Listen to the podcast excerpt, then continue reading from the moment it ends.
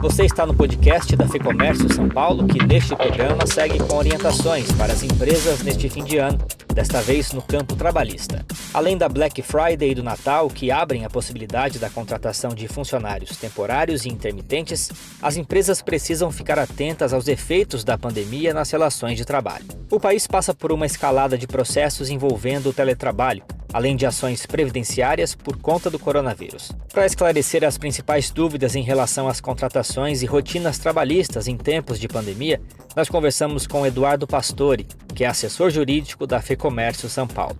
A entrevista é do jornalista Fernando Saco. Eduardo, apesar dos índices de contaminação ainda indicarem a necessidade de alerta, o país está passando por um momento de retomada, de reabertura cada vez maior das atividades. Quais são os principais pontos que o empresário precisa ficar atento nesse momento para evitar problemas trabalhistas? Obrigado mais uma vez pela entrevista. Obrigado a você, Fernando, pela oportunidade. Bom, é, eles precisam estar atentos, Fernando, na minha opinião, principalmente aos protocolos de segurança, né? Eu acredito que toda a questão do passivo trabalhista e do problema trabalhista é futuro está profundamente relacionado com as medidas de segurança. Então, e principalmente com aquelas medidas que os empresários não implementam. Qual que é a regra aqui da questão da Covid, especificamente, do ponto de vista trabalhista? A regra é o seguinte: se a empresa cumpre todos os protocolos de segurança, todas as medidas necessárias para evitar a Covid, então você tem lá a, a, o álcool em gel, todas aquelas medidas preventivas, distanciamento social. Se a empresa demonstrou efetivamente que ela cumpriu é, é, com a sua missão de evitar a Covid, ela não vai responder, por exemplo, por doença ocupacional, acidente de trabalho, não vai enfrentar esse tipo de ação. Agora, por outro lado, se a empresa não faz a lição de casa dela, e ela, por omissão, por inação, ela não cumpre os protocolos, não implementa as medidas de segurança, ela negligencia, aí o que, que a Constituição Federal faz? Ela determina que, okay, em caso de haver culpa da empresa, culpa é o quê? Isto, exatamente isso. A inação, a omissão, aí sim ela pode vir a responder um processo trabalhista de cunho previdenciário, onde ela vai ter que arcar com os custos da doença ocupacional, ou seja, do acidente de trabalho. E se tem uma coisa pior, Fernando, do que o passivo trabalhista, é o passivo previdenciário. Porque o acidente de trabalho, a, na, a doença ocupacional, é, mexe no FAP, no RAT das empresas, no, vulnerabiliza a empresa com relação à questão acidentária, é, concede estabilidade de 12 meses para o trabalhador que está no acidente de trabalho. Enfim, existem várias consequências trabalhistas e previdenciárias que acabam é, é, sendo geradas justamente por, pelas, é, pelas empresas não cumprirem a sua, o seu papel de prevenção da doença ocupacional, no caso a Covid. Então, eu estou citando aqui um exemplo, Fernando, só para mostrar o tamanho do passivo trabalhista e previdenciário caso as empresas não olhem para o preventivo. O preventivo. A regra, qual que é o mantra? Prevenir, prevenir, prevenir. Mais do que nunca, Fernando, as empresas vão ter que olhar para a questão da prevenção dos problemas trabalhistas se elas não quiserem enfrentar uma grande ação trabalhista lá na frente. Em relação especificamente ao teletrabalho, a gente está vendo uma escalada de processos em relação a esse modelo. É, qual é o seu diagnóstico? Por que, que a gente está vendo esse quadro? E, mais uma vez, qual é a orientação para o empresário em relação a isso? Ótima pergunta. É, eu, eu, penso eu aqui, é, Fernando, que a, o número de ações trabalhistas está subindo não é por conta só da questão do teletrabalho, como alguns entendem. O que eu estou dizendo aqui, afirmando aqui, é o seguinte: é que nós estamos debaixo de uma pandemia, e a pandemia empurrou as pessoas para dentro de casa, e elas dentro de casa, elas fazem o quê? Trabalham exageradamente, por conta do isolamento social, porque elas não podem sair. Então, as pessoas acabam ficando em casa. Se não tivesse, não tivesse a pandemia, o isolamento social, Fernando, a gente já teria o problema do home office, né, do teletrabalho.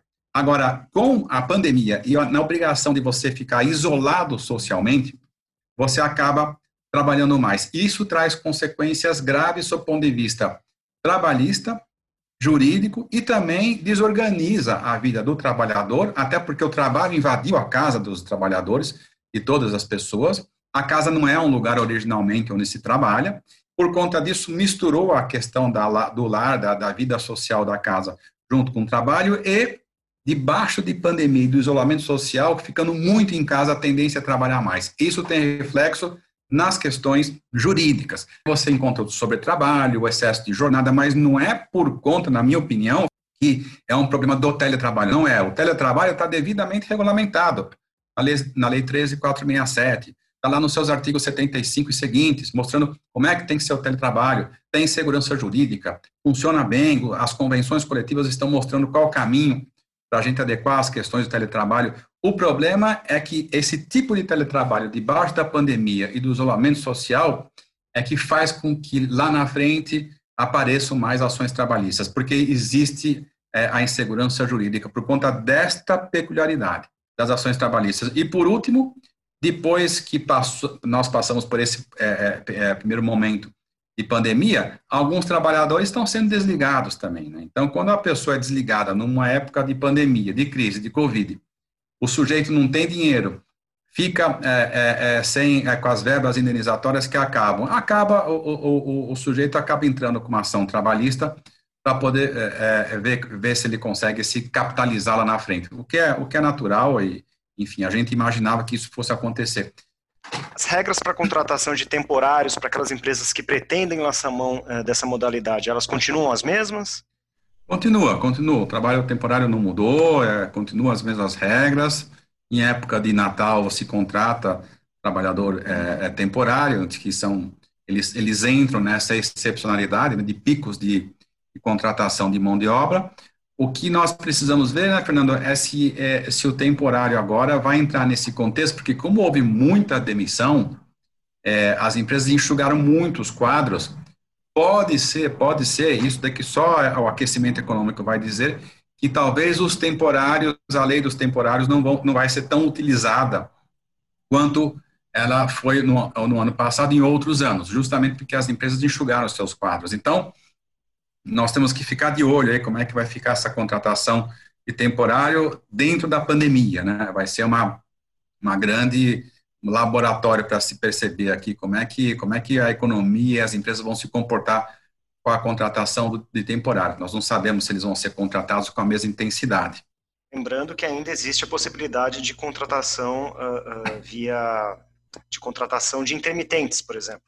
Também, é a mesma coisa, o intermitente vem é, também junto com o temporário, ele vem encaixar naquelas situações específicas, né, para uma demanda diária, por exemplo, específica, e você vai usar aquele trabalhador para trabalhar dois, três dias, e depois você não tem mais essa demanda, demanda você tem o trabalho intermitente, que aliás foi uma das medidas muito positivas que o governo que, o governo passado é, é, instituiu, é, e agora e o intermitente possibilitou a formalização de milhões de trabalhadores que faziam exatamente esse trabalho que eu dei o exemplo aqui de trabalharem uma, uma, um ou dois, três dias é, por semana ou por mês, mas totalmente na informalidade e não recebendo nada. Então, é, o, o intermitente é necessário, o trabalhador intermitente é necessariamente empregado e tem todas as garantias e todos os direitos da CLT. Olhando um pouquinho para a questão trabalhista, que é comum agora no fim do ano das empresas, como que fica o pagamento do 13º, por exemplo, em caso de suspensão, redução de jornada daquele empregado? tem sido um ponto polêmico, né? É, é um ponto polêmico porque o Ministério da Economia, Fernando, eles pediu uma nota técnica, né? A nota técnica 51530-2020, é, sobre a questão do pagamento do 13º para redução de jornada e suspensão de contratos. É, então, o entendimento desta nota técnica do Ministério da Economia foi de que, no primeiro caso, na, na, na condição de redução, é, de jornada, os trabalhadores, eles permanecem, é, é a princípio, com o direito do pagamento integral é, do 13 terceiro, ainda que tenha, ainda que tenha, eles tenham sofrido redução salarial como consequência da redução de jornada. É, então, essa, essa é a primeira regra da, da, da, do pagamento 13 terceiro para redução de jornada. Isso porque o governo federal, ele, ele entendeu como, como se esses trabalhadores tivessem permanecido trabalhando, a redução de jornada, no final, no final das contas, pelo fato de eles continuarem trabalhando, não impactou no tempo do serviço. Dessa forma, os trabalha, esses trabalhadores devem receber é, o equivalente à remuneração integral do 13 terceiro no mês de dezembro. Então, nesse caso aqui, é o, nesse caso aqui, é o tratamento do 13 terceiro para redução. Agora, é, já para os casos em que houve a suspensão do contrato de trabalho, o tempo da, da suspensão não é computado como tempo de serviço e, como consequência, não entra na contagem é, de tempo do pagamento de, férias e décimo terceiro.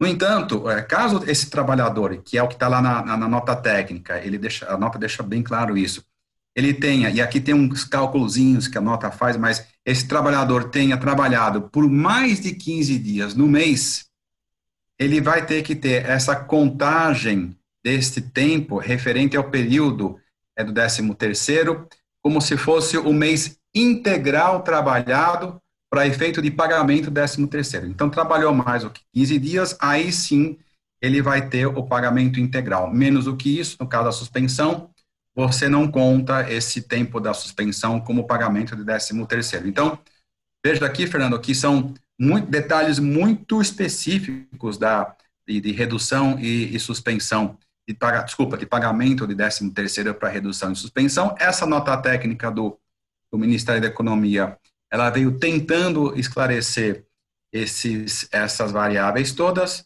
e vamos ver agora com o pagamento que está acontecendo 13 terceiro, né, já aconteceu em novembro dezembro, se a gente consegue, se as, se as empresas conseguem calibrar bem este entendimento do Ministério da Economia e, e, e pagar o 13 terceiro. De qualquer maneira, o 13 terceiro ele de um jeito ou de outro, ele vai ter que ser pago, ainda que não integralmente, dependendo do caso, mas é um direito garantido pela Constituição Federal e o trabalhador vai ter direito de receber esse 13 terceiro de acordo com essas variáveis todas que foram colocadas aqui. Nós ouvimos o Eduardo Pastore, que é assessor jurídico da FEComércio São Paulo. Para mais informações sobre rotinas trabalhistas e tudo o que envolve o dia a dia das empresas, acesse o lab.fecomércio.com.br. Lá você encontra cartilhas, e-books, vídeos e muitos outros materiais para te ajudar nesse momento de retomada. O link está aqui na descrição. Este foi o podcast da Fecomércio São Paulo. Eu sou Guilherme Baroli, a entrevista deste programa é do Fernando Saco e a edição do estúdio Johnny Days. Obrigado pela companhia e até a próxima.